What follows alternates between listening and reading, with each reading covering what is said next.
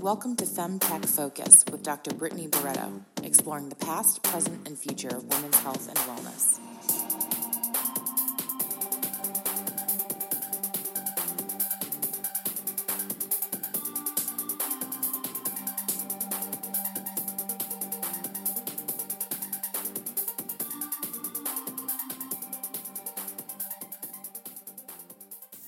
Welcome to the Femtech Focus podcast, where we have meaningful and provocative conversations with femtech experts. These academics, doctors, and innovators tell us about the past, present, and future of women's health and wellness. I'm your host, Dr. Brittany Barreto, and today we interview Dr. Roopan Gill, co founder and executive director of Vitala Global Foundation.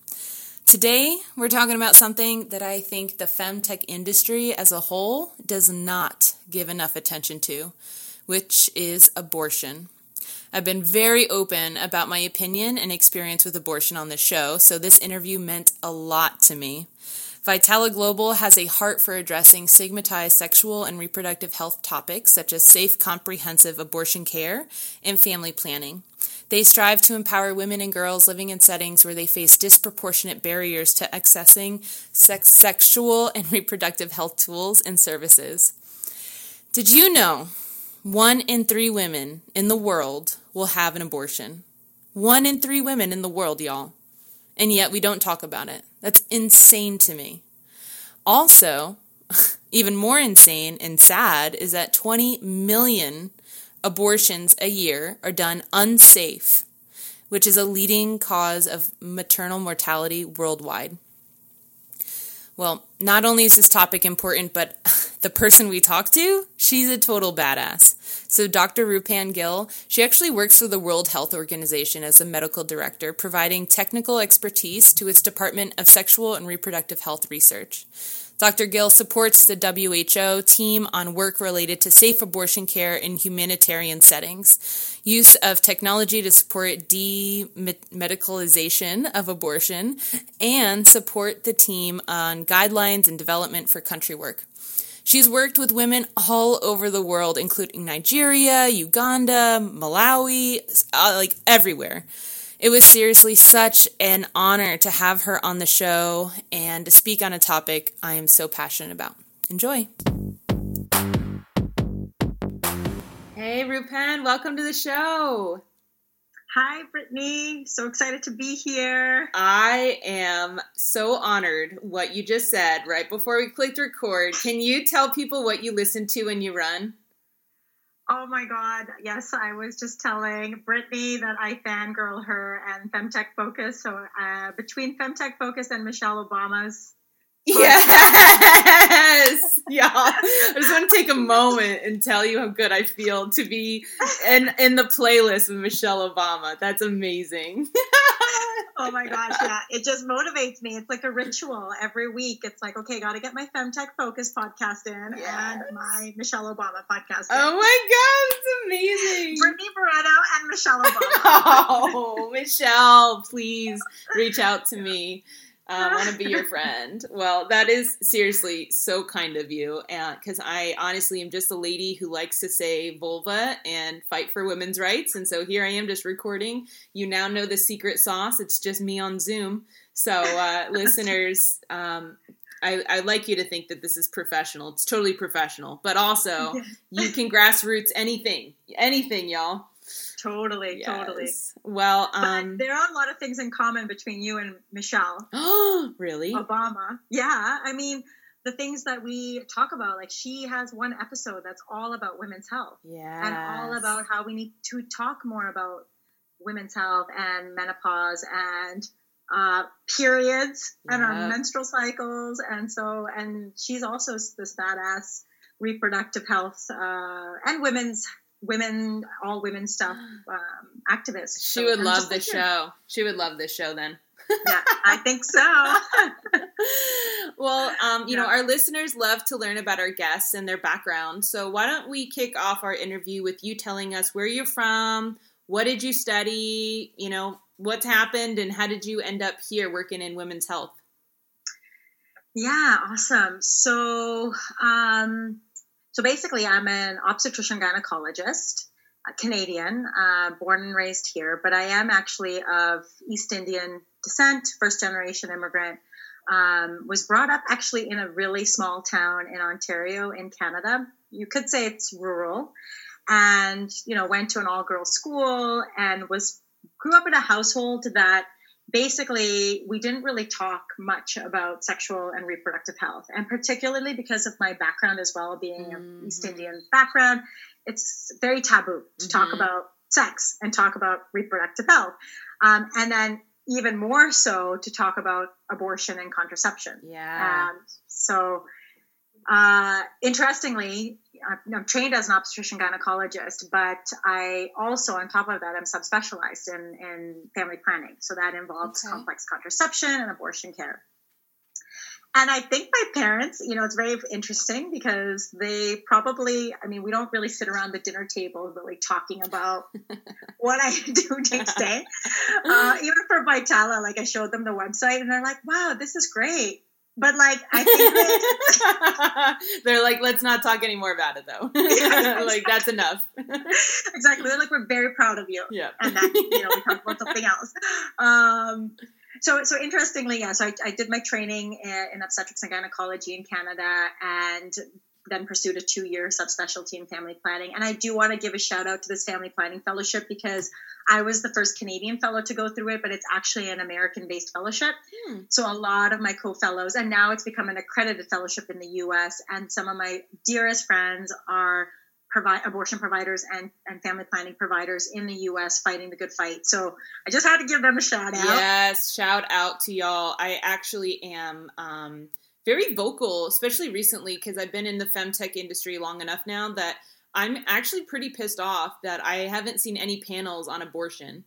And I'm like, okay, y'all, like we're all edgy and stuff and talk about sexual wellness and vulvas, and we're all like, we don't care if you don't like it. Women's health matters. And I'm like, well, where's the abortion panel? Because that needs innovating, let me tell you. All right. So, anyways, yes, I hope we can talk more about that, but it's something oh. I'm very passionate about.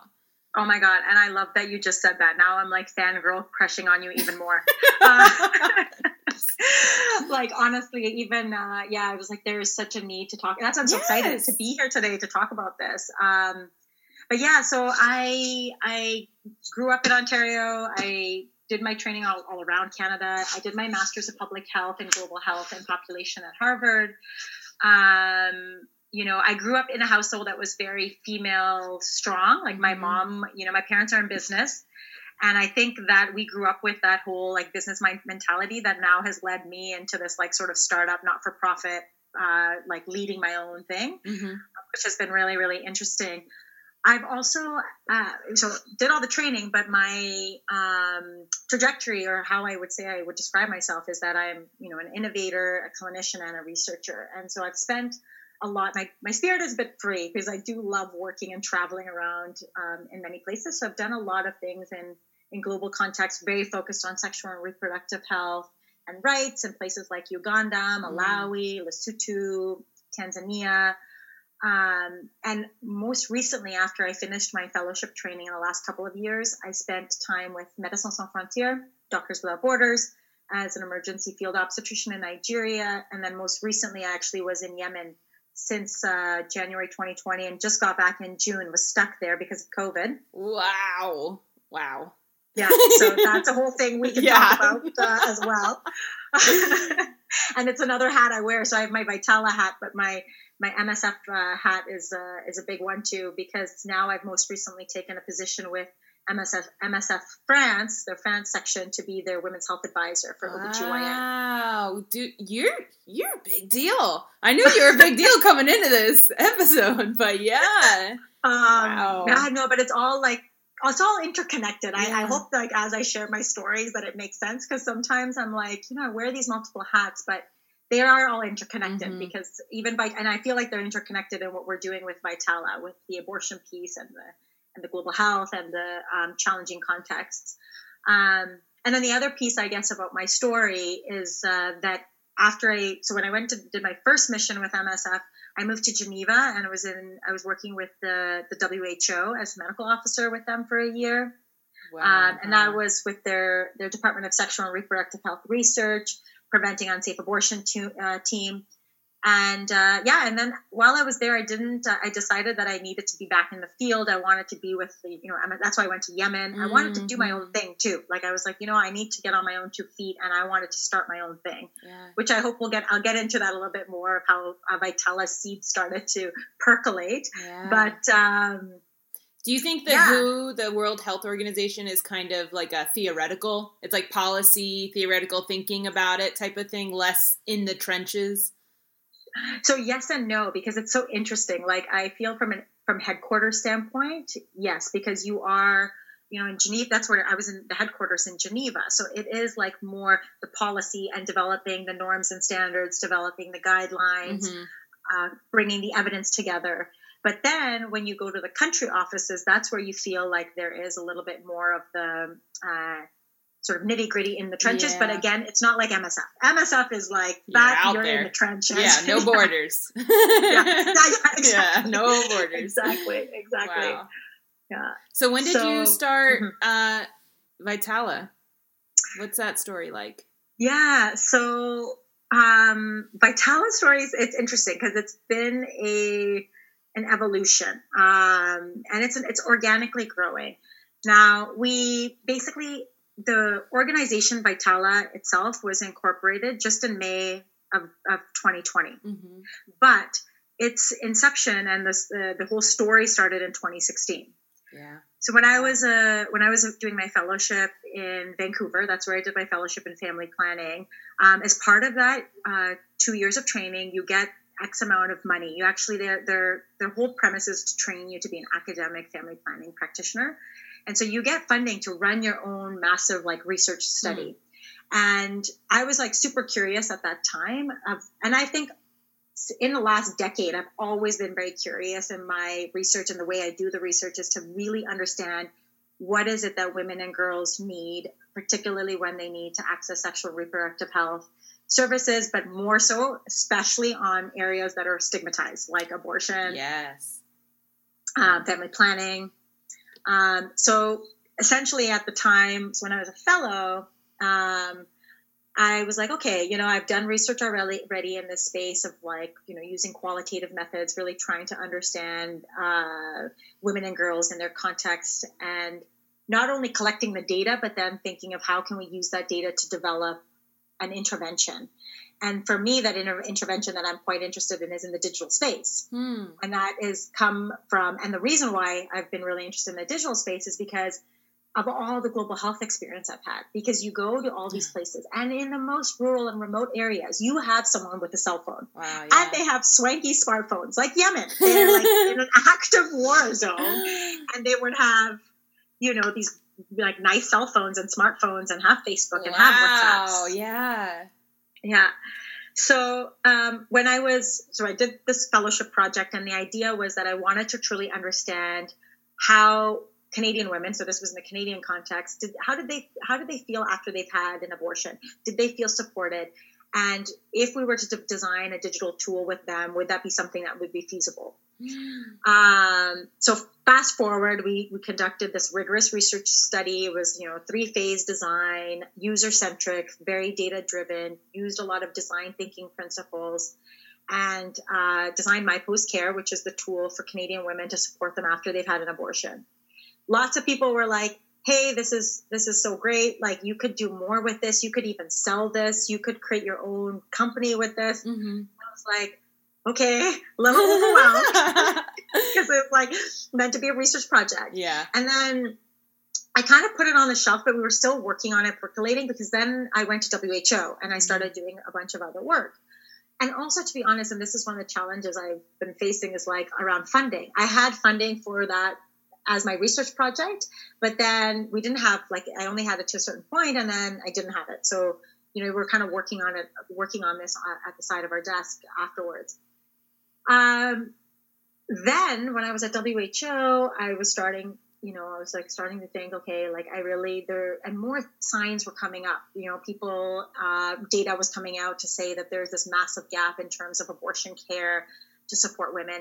A lot of data was starting to come out um, and already was out before I even um, got to WHO on this whole self management and self care movement, mm. which is that uh, abortion is so safe and so effective if women are, and girls are given. And I'm using women and girls, but we are we do say pregnant persons and being very gender inclusive. But that they, uh, if they're given the right information, they can actually self manage their own abortions on their own. They don't need a specialized healthcare provider. They don't need to be in a hospital setting. It can be done in a community base. They could, it can be done in their homes. I've done it in a supportive manner. Yeah, and totally safe, totally effective. Even WHO recommends it. So then I started to think to myself, I'm like, wow, okay, I was already doing the self care stuff. Like my yeah. post care was all self care. It's all about empowering women after they've had an abortion to engage in their own self care. Um, and so what was great is that Grand Challenges Canada comes along in in the winter of 2019 and says, hey, we are doing a call out, and they had basically they they were you know giving out grants focus on abortion in low and middle income countries. Wow. Yeah, and I said, "Oh my God, uh, this is this is my my chance. Like I should apply for this grant and use it as seed a seed opportunity, like seed money, yep. to to go for it and create this uh, this organization." But it was interesting because it was just me at the time. Mm. Vitala was just me, and at the time we weren't Vitala; we were RKG Global Consulting. And I basically applied for the grant. I incorporated myself. The, the incorporation came in like literally a day before the grant was going in, and then and then that was it. And I got the grant. Um, oh, sorry, so I applied for it, and then months go by, and there was over 300 applicants, and only 19 innovators were given this award for this first round, and so I was one of those. Wow. Um, and then Vitala, basically from there, it fast it just accelerated because grand challenges canada was so supportive. They said listen like initially they were like you didn't pass the due diligence because you're just one person and you don't even have any policies. So i was like oh my god. Okay i was like uh, I was like this like i have to hustle. So i created my human resources policies. I got a board of directors together. I did like my finance yeah. policy my fundraising policy put it all together. And then my best friend, who's now like one of my really good friends, Jen Tam, who's also my co-founder now, starts like we start talking. So she starts to help me and becomes my project manager. And then it just organically just propelled and, and evolved in a, in a way that we um, became more official and we realized, mm-hmm. okay, and sorry, I should say, the grant that we applied for with Grand Challenges Canada was to design and develop a digital tool to facilitate self-managed abortions for women and girls in Venezuela. Oh. And this, yeah. Um, and so that actually allowed us to put our passion and our expertise in the safe abortion space and the humanitarian setting together, as well as the research and um, clinical piece all together, and work with amazing, amazing partners like the grassroots organizations that we're working with in Venezuela. And so we essentially are um, now basically like a design thinking organization that is multidisciplinary, that co designs these digital solutions to support. Uh, individuals in these challenging contexts to self manage their own abortions and family planning needs. I am seriously so honored you're on the show.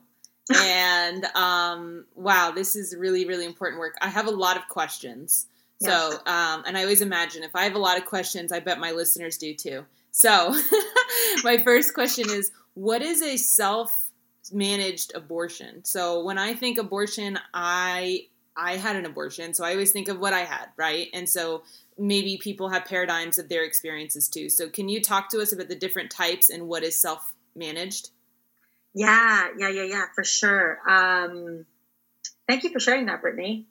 Most well. women have had them, and yes. I am I, here to so tell you on this international podcast. You know, yes. like I made like, a choice, and I love that. it. And also, I was going to say that. I was going to say that honestly, like it's, it's so fascinating because some people don't realize it. But when when I share stats and I say, listen, people, one in three women have a, have an abortion in their lifetime. Yeah. One in four women have a have a miscarriage. These things, like we need to talk about them. We yeah. need to kind of uh, uh, bring it up, um, and that's why Vitala was started, right? And, and and it's it's ridiculous because to me, I think, and for us now as an organization, we're like it is such a preventable um, uh, condition, not condition, sorry, it's so preventable in, ter- in, the terms that we have this amazing technology that, that people can use, mm-hmm. yet it's one of the leading causes of maternal mortality in the world. Yes, yeah. And it probably, um, I mean, I'm not, I don't, you're the expert, but I'm assuming it probably has something to do with us not talking about it.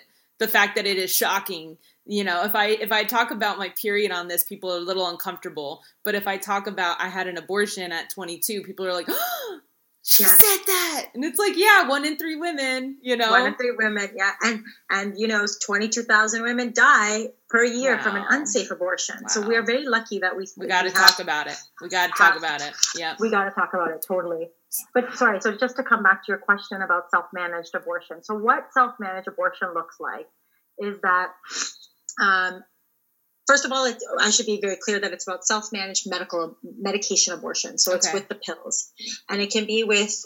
And the pill is there's two pills. There's mifepristone and misoprostol, and then in some settings where you don't have mifepristone, you can actually the alternative is with misoprostol alone. Um, the effectiveness of doing it on your like taking the pill, it's like almost 100% if you do the combination with mifi, mifepristone and misoprostol. And essentially, when we talk about self-management, it's that we are saying that an individual who's seeking abortion can actually self-assess for her own eligibility, meaning that she can assess that she her gestation, like she's uh, the weeks pregnant that she is, mm-hmm. is eligible for a medication abortion, along with assessing um, that she doesn't have any reason to not be able to take the pills, and that that she can then self-administer the pills on her own. Mm-hmm. It just does not need to be done in front of a doctor. It does not need to be done in, in a specialized healthcare mm-hmm. facility. She can do it in the comfort of her home with the support person of her choice. Mm-hmm. And then finally, it would be that the that she can actually assess for the success of the completion uh, success of the of the abortion on her own as well. Yeah. But throughout this, underlying the whole thing is that she that that individual needs to have the correct information. Yeah. That information can be provided by abortion hotlines. It can be provided by a community uh, health worker. It yeah. can be provided by um, a midwife or a nurse in many of these sort of low resource settings. But she, the, the, individual herself doesn't need to be in a um, in a uh, hospitalized situation, yes. so she can actually go through the entire process. Yeah. So the pill, how how long, how much pregnant can you be and still take it? Like, is there a, a line where you can't take the pill anymore? What a great question, Brittany. this is like something we uh, in this in the abortion community we discuss. So no, um, you know, I like people are doing uh, with mifepristone and misoprostol. You can do it at any gestational age. However, what I will say is that, and, and just to be very very clear, is that the it's all about sort of the evidence that we have in terms of um, how effective and safe it is. So as someone is more pregnant, it does lead to a little bit higher um, complications yeah. that it may not uh, be as successful. Yeah. Whereas if, if, and so the evidence and when we actually recommend it and also when it's recommended as per the WHO, it's up to up to 10 weeks because that's what the evidence tells us. Mm-hmm, mm-hmm. And now in the abortion community, we are like there are more people and amazing researchers that are doing the work and actually because there's show, want, like we need the data to say doing it in the second trimester is okay. Like yeah. it's also safe and effective. And some people want that. They still want to be able to do it in the comfort of their own homes. Yep. Because the alternative to the pill, so let's say second trimester, current data is out. We don't know yet, right? So we're thinking this individual pregnant person needs to go in somewhere. So what it, what is that abortion called? That kind? Right. So if you say, because there's so many reasons why a woman also needs an abortion, because it might be that the baby has some mm-hmm. anomalies, or there's, um, or it's for for choice, like for choice that she needs, that she wants the, the abortion.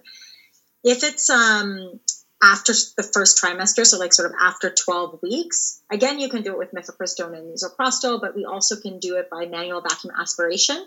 So it's basically a suction device that uh, that is used. Or the more advanced the procedure gets, then we we do dilatation and evacuation. Mm. So it's actually a surgical procedure. And those cases when it is required that you do a dilatation and evacuation, and the and that's what a woman individual chooses.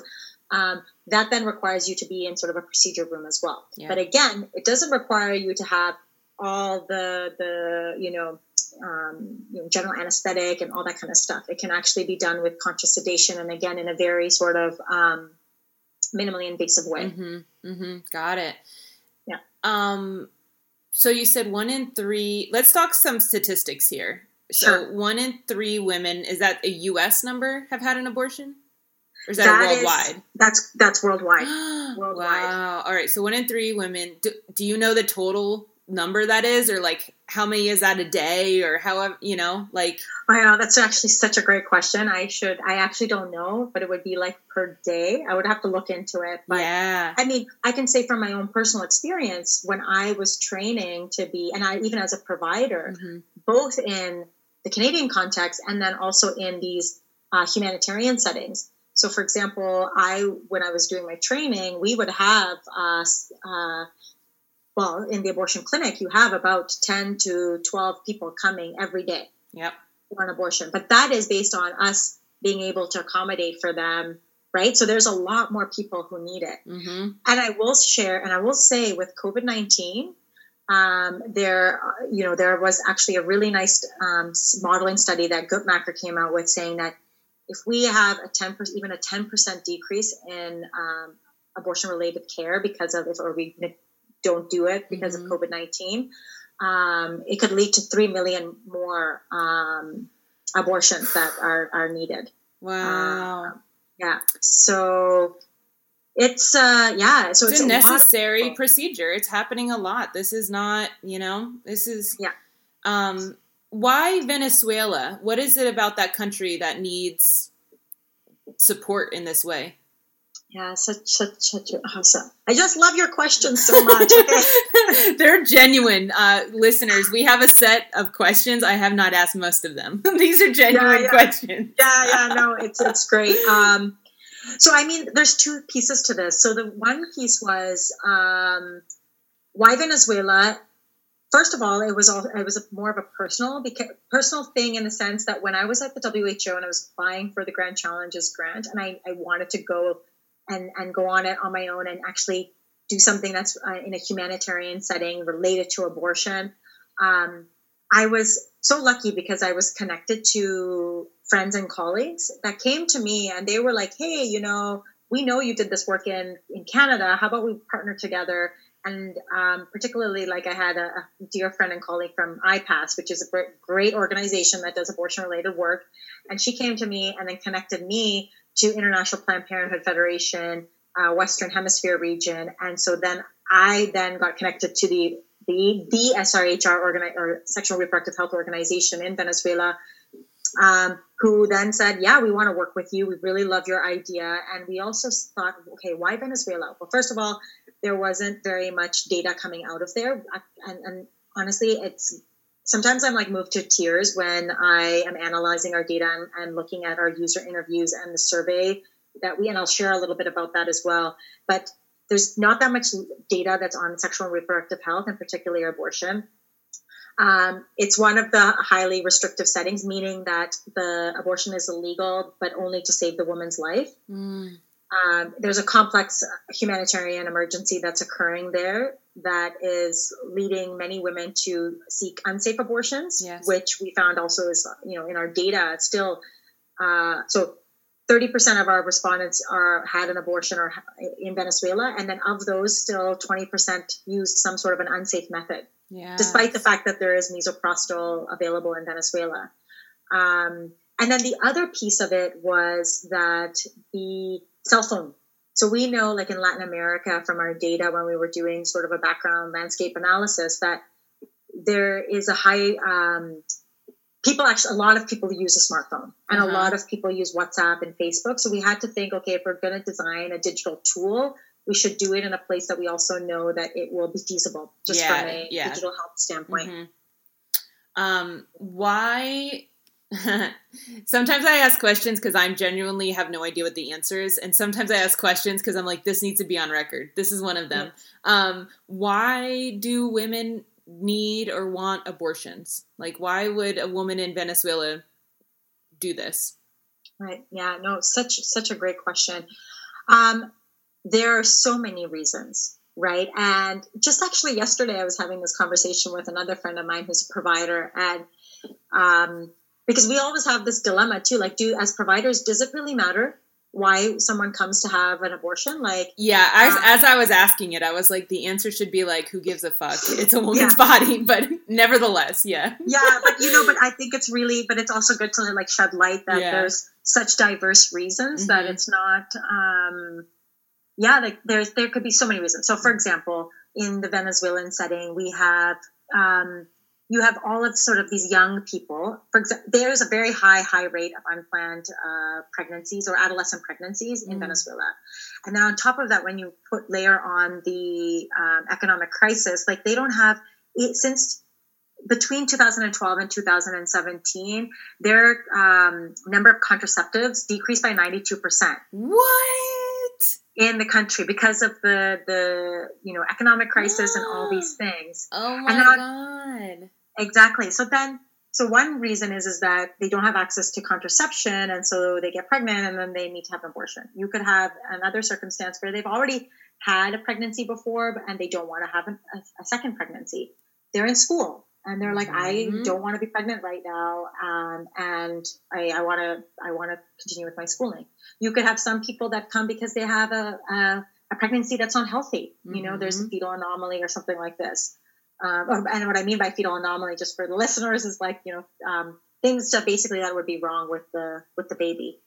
Um, and then there's just like a whole host of other reasons that, um, yeah, like it's like it, it's irrelevant in a lot of ways yep, yep, um, but a lot right. of it is around their social economic it could be their cultural cultural circumstances like in my own community i know like because talking about sex and reproductive health is so taboo it's like you it's like you we can't even say or talk about the fact that in our community people are having sex before marriage yeah so sometimes like a woman will get pregnant and she's young and, and she needs to have the abortion and and she, her family can't find out about it right so there's yeah so many so many reasons. That's right. Uh, yeah. And there's a lot of data, and there's a lot of my like the people in my community, like the abortion community, that I have so much respect for, that are researchers in this space, have really looked at that and really looked, and especially in the U.S., why women make the decisions that they do. Mm-hmm. Um, so yeah. Well, you know, you just said there's so many reasons. It's very diverse. But what I did not hear you say is that it's a convenient and great way to have birth control.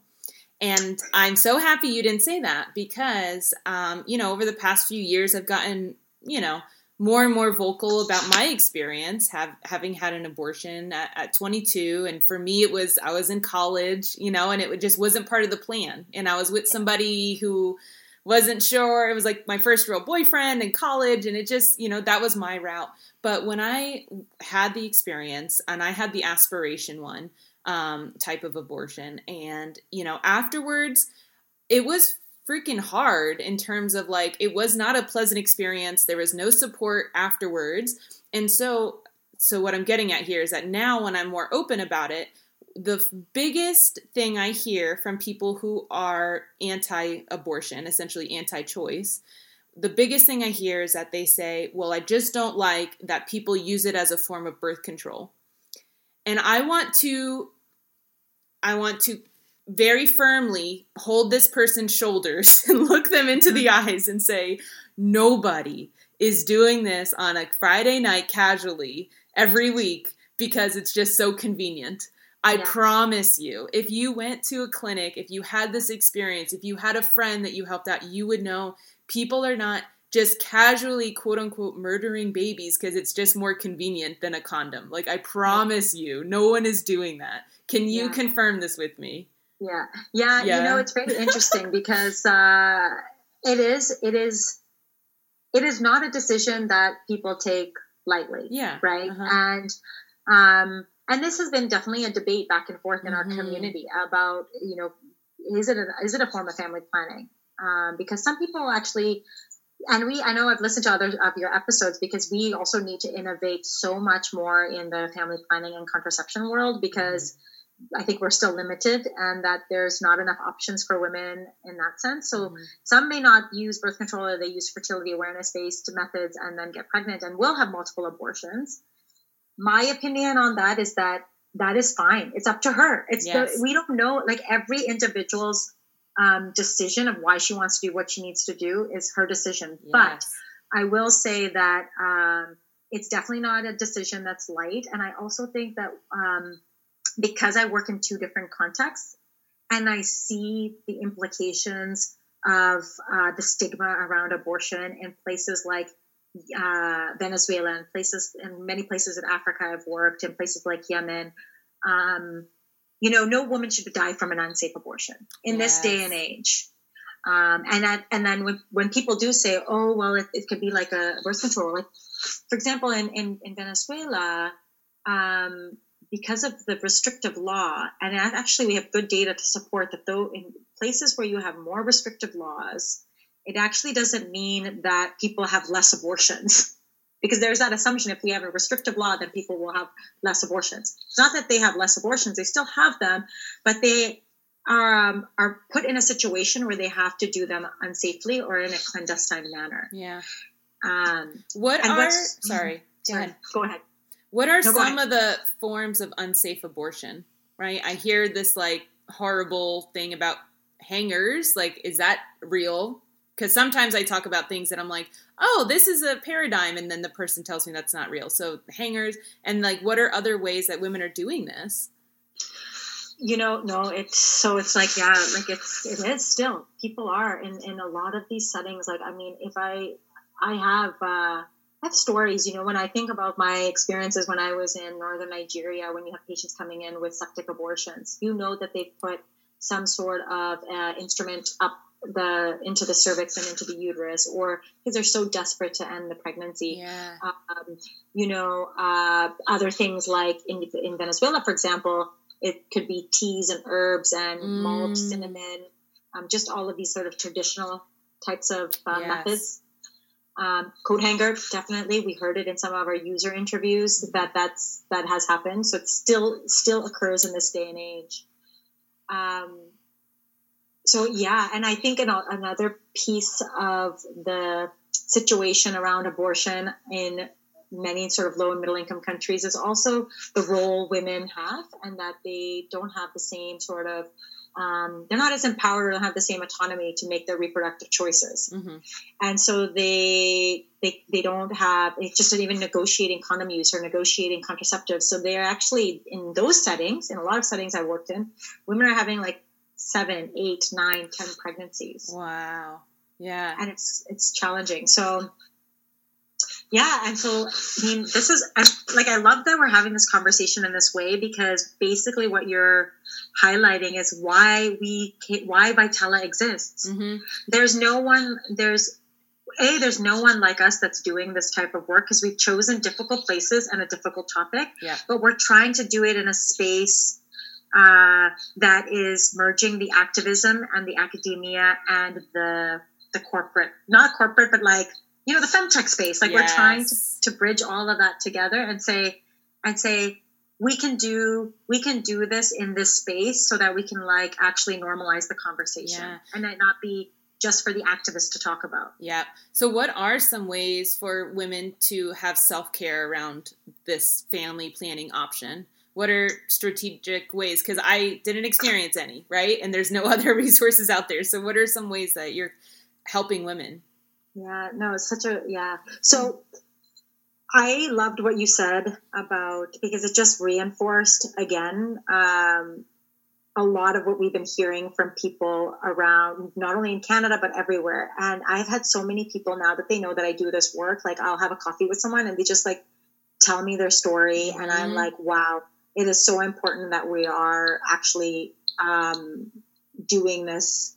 That we're doing this work with Vitala, which is essentially developing tools to support them through their journey. Mm-hmm. And everybody, like we hear from, says that like women need to be reassured in the moment of an abortion. They want to be able to talk to someone who's informed. They want to be able to ask questions and hear advice. They want to um, uh, basically not feel isolated and feel guilt. And that mm-hmm. came up a lot for us when we developed my post care and now what we're developing for Venezuela. So, in terms of what types of ways that we can facilitate self management or self care, Vitala is doing it in the way that we're co designing this digital tool. So, in Venezuela, we're actually developing a mobile app that we hope will also integrate a WhatsApp chat uh, chatbot AI type platform mm-hmm. that acts like a coach. And that coach will take you mm. through the entire process from assessing yourself, if you are eligible, to assessing completion of the, the abortion, successful completion. And then through that, we also um, provide these notifications that um, essentially say like, "Hey, we're here for you, and we're you know this is what you can do if you're having a lot of pain, and this is what you can do if you have this amount of amount of bleeding," and kind of educating as well as we're providing the support. And then my post care does the same. So my post care is a digital web based platform that we designed that includes like an emotional support tool, contraception tool. It includes a sexual health piece to it, um, post procedure signs and symptoms, and automatic email notifications that individuals receive, which also is about supporting them through the journey. And it's mm-hmm. about it, it, they're timed one month after their procedure so that they and actually our data from those studies are published in uh, two two parts of the study have already been published and a lot of people said it kept them out of the emergency department when they used my post care it uh, they did it with their partners they went through the entire website they couldn't believe that that a digital tool uh, was like a rock for them after they had an yes, abortion. Yes. Um, and then so we're, you know, Vitala is doing this work and we're trying to uh, innovate in the space of creating support tools. Mm-hmm. But I will also say, like, there are other organizations that I have immense respect for that are doing this work as well. And we're just another tool in this toolkit. Yep. So we have um, Women on Web. So they do a lot in terms of, of providing abortion advice online and that then they and they're more of a service provider in the sense that they will send the pills directly by okay. mail mm-hmm. there's places in the you know access aid in, in the us does this we have um, uh, there's a program in the us called care i don't want to i don't want i'm, I'm pretty certain it's care and they do uh, abortion pill delivery. Uh, there's telehealth methods. Mm-hmm. A lot of telehealth that's happening now in the U.S., especially after COVID. So all these restrictions that were there before are now yeah. being removed. Telehealth in the UK, telehealth in in uh, in Australia, and then uh, Women Help Women is another organization as well that is doing uh, doing this work as well. So there's a lot of online virtual health stuff happening mm-hmm. um, to really help and support and facilitate so that women can access care no matter where they are. Yeah. Well, you know, I, with my experience, I felt like I, I had the access to get it done, but I didn't have the support beforehand or afterwards, right? The emotional support because I didn't want to talk to about it. I like told my mom and my partner at the time, you know, and that was essentially it. And I didn't even know what are the things I should be considering, you know, beforehand. And then I actually had um, this paradigm that when you have an abortion, you regret it for the rest of your life because that's what I always saw in movies and shows. So I was like, am I ready to carry this burden for the rest of my life that I'm going to be sad about this like unborn child? And then, you know, afterwards I felt guilt because I've never I really started I never manifested that shame. And where I've come to is like I looked at all the data, right? I'm a scientist even back then. I looked at all the data and I said this is the best choice for my life and you know what? That's just my experience that I haven't carried around a bunch of guilt and shame. And I shouldn't have guilt and shame about not feeling guilty and shame, you know? Um, totally, totally. Yeah, no. Yeah. And, uh, yeah, and and the more that I hear about it, that's what actually gets me up in the morning because I'm like, we are doing something that other people have not done, yeah. and there's there is a space here that, and it's very interesting because I think people don't haven't done it because it, it doesn't because I sometimes reflect on this and it's like oh maybe it's not as sexy you know because it's like uh, emotional support after abortion but honestly I, I think it's sexy so yes, it's like yeah. you know because you hear when you hear the stories and you see the implications mm. of um, of the lack of support and I also think by proxy if we work in this space that and we start talking about it it will also we ultimately want to do this our vision is that that we we take it out of this space of stigma. Yeah. You know, that it becomes normalized. Yes. That it's like abortion is just like other things that women have to like that they need, that yep. they go through, right? Um, in their lifetime. Yep. Yeah. Oh my gosh. Thank you so much for the work you do. I can obviously talk to you for a long time. Um, and thank you for, you know, just having this really authentic conversation with me. I know our listeners always appreciate it when it's just real talk, right? Yeah, um, totally. Our last two questions, real quick. As you know, as a listener yourself, the first one is um, we have a lot of aspiring entrepreneurs. If they wanted to innovate something in women's health and wellness, what is an area you think still needs working on? So, well, it's uh, yeah. I think more investment and commitment towards these types of stigmatized issues. Mm-hmm. So, particularly comprehensive abortion care, um, and also because we didn't really get into it because this is another area that we're working on is the early pregnancy loss side. So, the miscarriage management.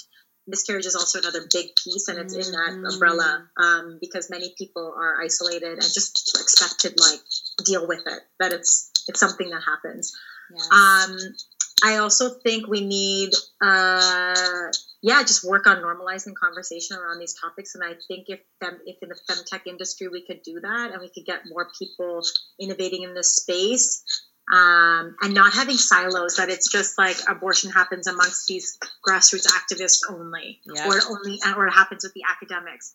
It, I would love like Vitala because our you know our goal, our vision is we, that we become that organization of people see that we're bridging that you know, we are that sort of organization that bridges the activism and the academia together. That's right.